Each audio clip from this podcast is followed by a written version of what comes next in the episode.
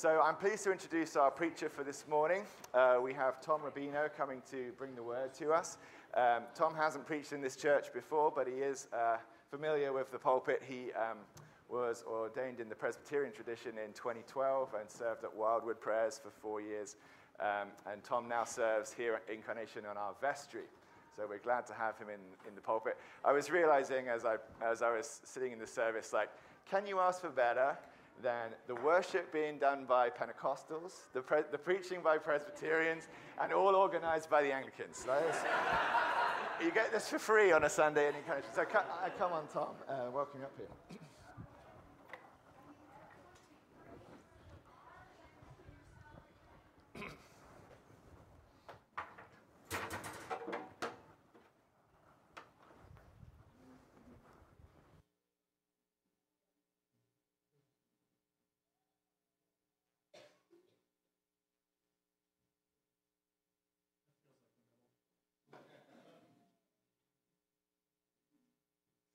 Well, good morning. Uh, as I get up, get set up here, if you uh, want to follow along in your pew Bibles, we're looking at John 18 verses 1 through 14. Although full disclosure, I kind of shortchanged the last couple of verses, just so you know. But it's on page 904. And before we get started, I just want to thank John uh, for a couple of things. First of all, John, thank you for not assigning chapter 17 from last week to me. because I think trying to sort through all that indwelling stuff, I probably would have been too busy, too dizzy to preach that morning. So thank you. But um, more seriously, thank you for giving me this opportunity. It's always humbling to share God's word, but especially when it involves a pastor trusting you to preach to his sheep on a Sunday morning. So I'm very grateful for that trust and uh, for the honor of opening up God's word with you uh, this morning. Um, before we jump in, let me give you a couple of heads up before we get started. Uh, first of all, this is not going to be the typical three point sermon that you're used to hearing. Uh, we're going to spend a little more time actually in the passage. And then after that, we're going to talk about three different questions to wrestle with in order to kind of apply what we've discovered there. So just a heads up on that. Another heads up is you're going to hear me use a big SAT word this morning. And that word is heinous. Okay?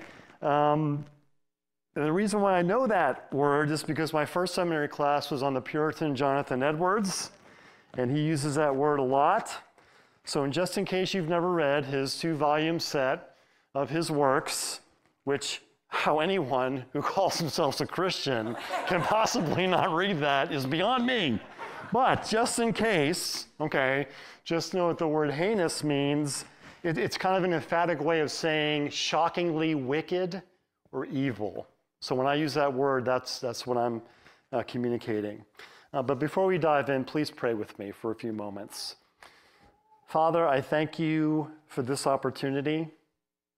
I pray that even now you would empower me to fulfill this role that you've placed me in this morning. I pray for humility and have me preach for an audience of one, you. Let nothing come out of my mouth that is not from your spirit, and either is not in accordance with the truth of your word, the truth of who Jesus really is. Soften all of our hearts, including mine, as we take a look at your word this morning. In Jesus' name I pray. Amen. Okay, so usually when I preach, I usually open up with a funny or amusing story, but you know, the more I thought about it, the more I realized that I just can't do that with a passage like this. I mean, today we are talking about the most heinous betrayal that has ever occurred in human history. And not only that, but it leads to the most heinous murder ever committed in that same history. And it was heinous not just because it was committed against a completely innocent man or that he was a great teacher or even a prophet, but because it was against someone more infinitely worthy than all those things.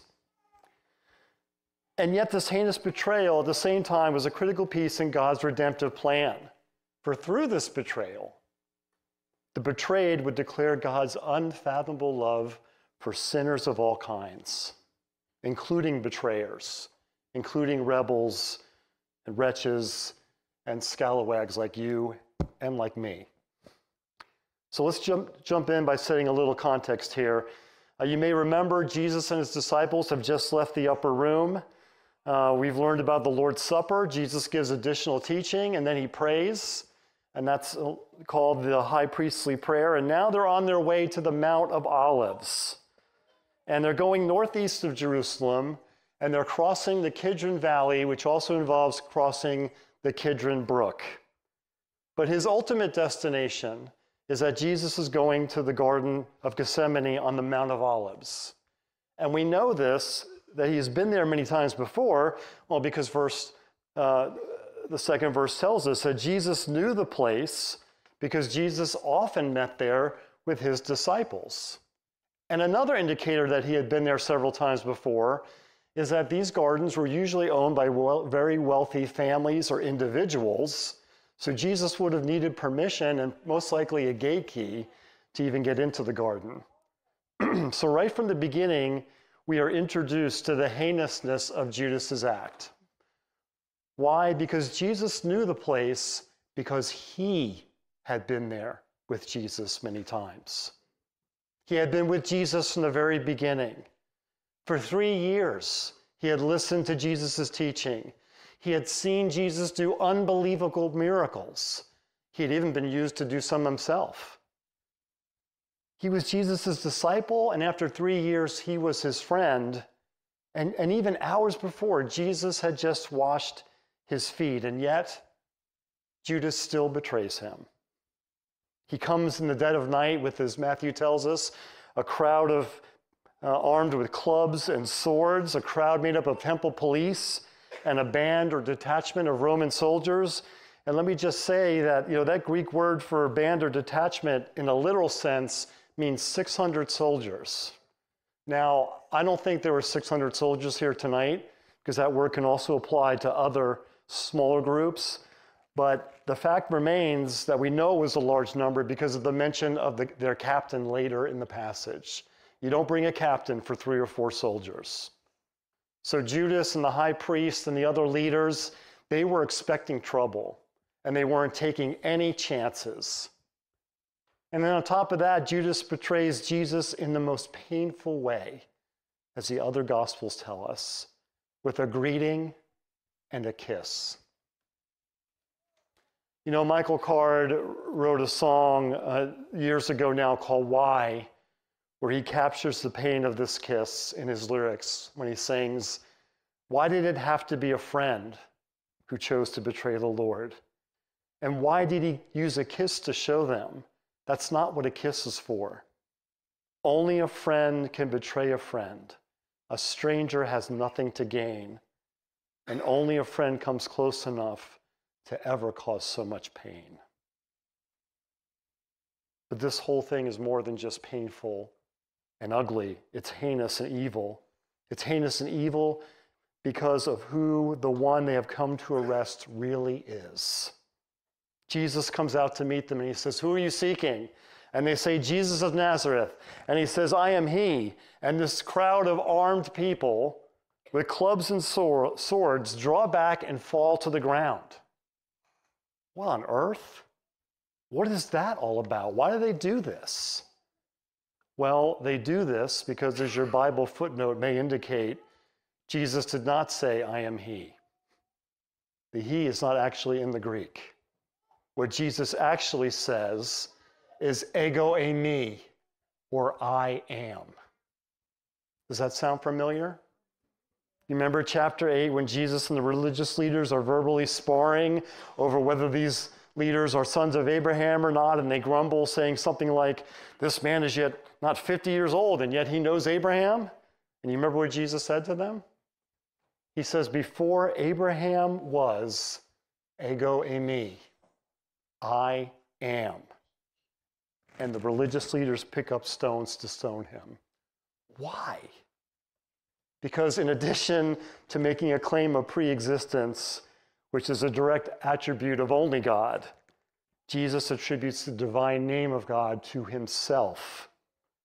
Think, think all the way back to Exodus in chapter 3. Moses is speaking to God in the burning bush, and he says, You know, what if I tell the Israelites that the God their father sent me to them, and they ask me what your name is? What should I tell them?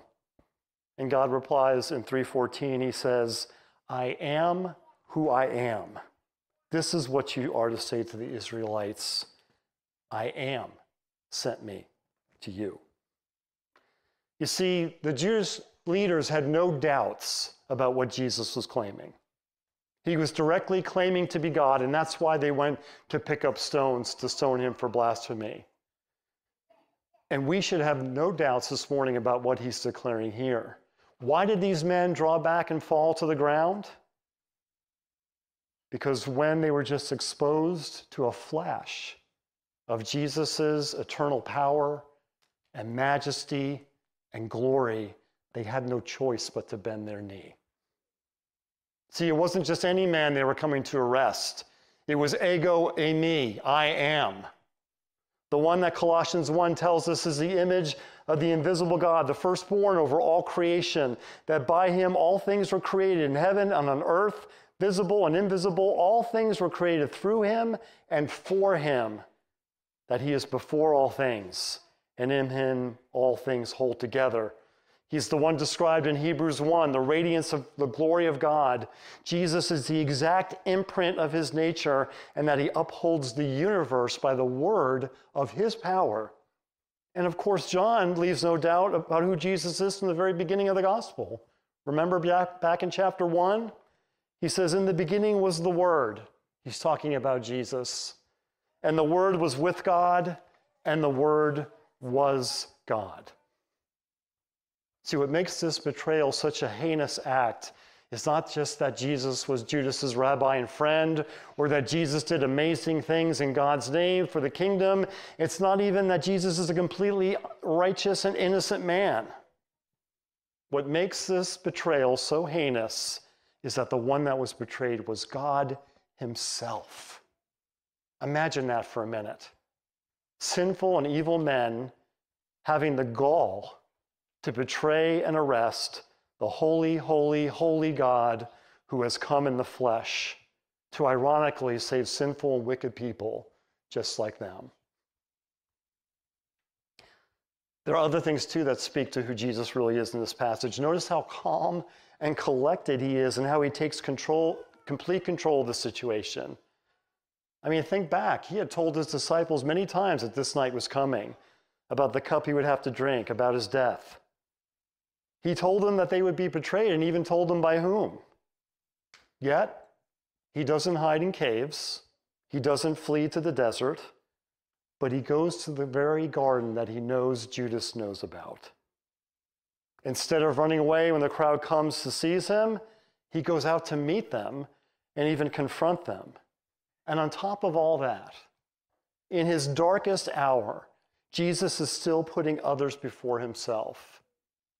When Jesus, when Peter, actually, um, what I meant to say, takes his sword and probably is going for a headshot on Malchus, but missed and sliced off his ear, not only does Jesus stop and rebuke Peter, but other gospels tells us that he heals Malchus's ear on the spot. Hours away from dying, the most excruciating death on the cross, Jesus makes sure that his disciples will be let go. I mean, consider how he willingly and calmly let them bind him and lead them away. Now, I don't know about you, but this is not how I would be acting in this situation. I mean, quite honestly, in fact, I would be on the first boat to Ephesus long before Judas and his crew ever lit the first lantern that night. But you see, Jesus doesn't act like a normal person because he's not a normal person. He is the God man. God indwelling in a body of flesh. And because he is God, he knew that all of this would take place, that all this was part of the divine, eternal plan of salvation, that this all happened to fulfill the divinely inspired scriptures that revealed that plan. So Jesus' betrayal and arrest was also divinely ordained as part of the road that he would need to follow to accomplish that plan. And what was that plan? Jesus suffering on the cross to pay for our sins and enduring the wrath of God in our stead. You know, John doesn't mention this part, maybe because, like with a lot of these details, All the other three Gospels talk about it, but he doesn't talk about um, what happened before all this goes down. But we know that Jesus had experienced utter agony in Gethsemane. That he, as he wrestled with an imaginary, uh, imaginably bitter cup that he would soon drink. But after that, now he has set his face, face like flint to accomplish the very thing that he came to earth to do. You know, Judas and his gang may have thought that they would surprise him, but Jesus is divinely calling all the shots. Now, how do we apply this passage to real life? Let's talk about several questions that can help us land the plane. One question that most of us have asked in the course of our lives, and may even be asking this morning, is Where are you, God? All of us in this room have felt the sting of betrayal, the pain of unjust harm, the negative impact of another person's sin. And in this passage, we're reminded that Jesus is present with us in those times as he was in the garden that night. That just like he wasn't caught off guard or surprised by the events of that night, he isn't by what's happening or has happened to us either. That just like that night, Jesus was and is in total control, calling all the shots, even over the evil actions of those who have harmed or hurt us. But I also know that for some of us here this morning, these same encouraging, comforting truths raise more disturbing questions. Jesus never caught off guard, huh? Well, why didn't he prevent what happened to me? He's in total control why doesn't he do something? Maybe you are confused, even angry with God. Maybe on some level you even feel that God has betrayed you. Well, brothers and sisters, I wish I could answer these questions for you, but I'm not sure anyone on this side of heaven can.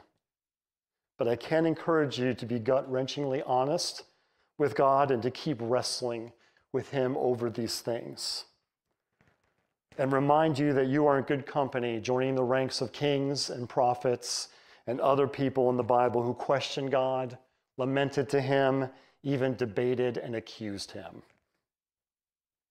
You see, wrestling with God in this way will most likely lead to some measure of repentance on our part. But it will free you from the burden of those denied, unexpressed feelings and lead to greater intimacy with God the same God who knows what you're already thinking and feeling anyway. Friends, I have walked in your shoes. I have been and can still be angry with God. I can still question his goodness. I can still doubt his love and care for me, all because of the things that were either done to me in the past or that are currently happening now. But I can tell you that when everything around me and inside me screams out against believing in him and trusting him, I look at things like the heinousness of Jesus being betrayed and nailed to a cross. And I remind myself of the unimaginable good that was accomplished there and the most magnificent love that was displayed there. And I resolved to dig my heels in once again and choose to trust a God who not only shed his blood and died for me, but who now, as my great high priest, is praying and interceding for me, knowing exactly what it's like to suffer the pain I'm going through, even the pain of the deepest, darkest betrayal. You know, another question that we probably all have while reading this passage is how? Judas, how? How could you do this? How could you do this after everything you've seen and heard, right? Man, this is a very complex question. I may not even have a definitive answer. But an answer mostly likely lies in that mysterious tension between God's sovereign ordination of everything that comes to pass and Judas's freedom and responsibility in making the choices that he made. So, long story short, answering this question is way above my pay grade as a volunteer preacher. and I'm not touching it with a 10 foot candle lighter. I actually think that a better question for you and I both to ask is how do we keep doing the things that we do after all we've seen and heard? I mean, none of us can or have betrayed Jesus as Judas did. Or abandon him exactly like the disciples did as they bolted that night. And even Peter's future denials and disowning of Jesus is not repeatable. They're all unique events in God's redemptive plan. But on some level, your sin, my sin, is a betrayal, is a denial, is a disowning of Jesus. Yes, Judas's betrayal was the direct cause of Jesus' arrest and later crucifixion. But honestly, doesn't our sin, past, present, future, doesn't that also drive him to the cross too? I mean, if we had no need of saving, then Jesus would not have had to die to save us. So, after all we've seen and heard, living on this side of his death and resurrection, of receiving his grace and mercy and forgiveness, experiencing his unfaithful love and faithfulness in our lives, how can you and how can I keep doing this to Jesus? This is my prayer for both me and for you that as we consider the heinousness of Judas's betrayal this morning, we would remember the part that we played in sending him to Golgotha. And when, that when we hear the rooster of the Holy Spirit's conviction crow, that we would weep bitterly like Peter over our own sin. And I pray that we would contemplate the cross where love, not nails, ultimately kept him hanging there. That we would remember that he hung there so his broken body could satisfy the divine justice in our stead, so that we could be called sisters beloved sisters and brothers in whom God is well pleased.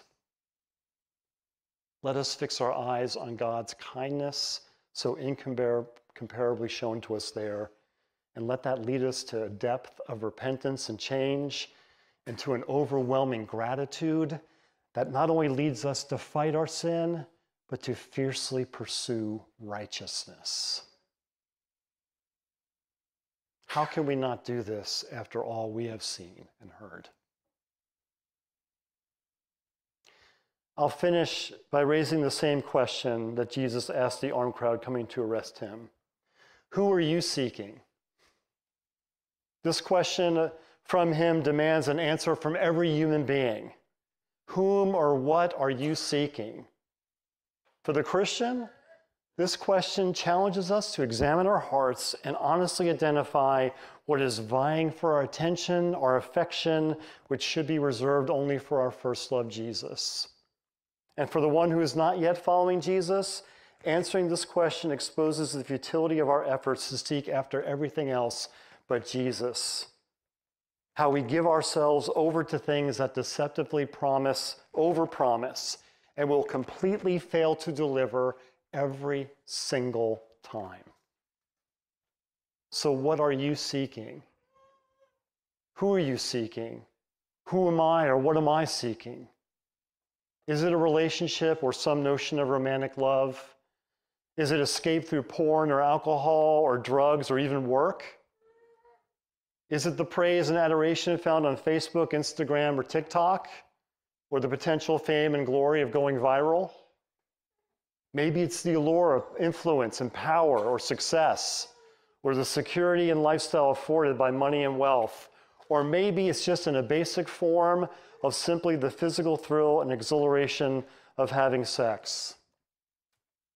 We could keep adding to this list more and more things, but the end result is always going to be the same, and that is that nothing can save us or fully satisfy our souls more than Jesus Christ. You know, a thousand years before the events in John 18, King David walked the same path. After being deeply betrayed by his own son Absalom and others close to him, and needing to flee for his life, King David leaves Jerusalem and he crossed the same Kidron Valley and the same Kidron Brook, followed only by a small group of his loyal followers. And as he ascended the Mount of Olives, David wept. And now, a thousand years later, we have another man born in Bethlehem and from the tribe of Judah, another king who has been rejected by his own people, crossing the same Kidron Valley to ascend to the Mount of Olives. But when this king crossed the brook Kidron, it flowed red. Red with the blood of the thousands of Passover lambs that were being slain in the temple, whose blood traveled down a trench from the Temple Mount into that same brook. And the one who John the Baptist had called the Lamb of God who takes away the sins of the world was powerfully reminded that just in a few short hours, he would be the lamb that was slain to take away the sins of the world. Like David, this king would be weeping. He would become sorrowful unto death, agonizing over the bitter cup that he had volunteered to drink as that lamb. But you know, King David escaped and lived to a ripe old age, but this king wouldn't. This king, who now sits on that Davidic throne forever, came to this earth and to this garden to die. He willingly endured being hated, rejected, despised, being mocked, beaten, spit on, whipped, and allowed his hands and his feet to be pierced and his body broken. And as he suffered so unfathomably, the same agonizing cry of David from Psalm 22 is ultimately fulfilled as these words gush from Jesus' bloody and bruised lips My God, my God, why have you forsaken me? Who or what are you seeking this morning? There is no one else. There is nothing else worthy of following and loving with your whole mind, heart, soul, and strength than Jesus Christ, the one who endured the most heinous betrayal so that we could be saved from our most heinous sins. Amen.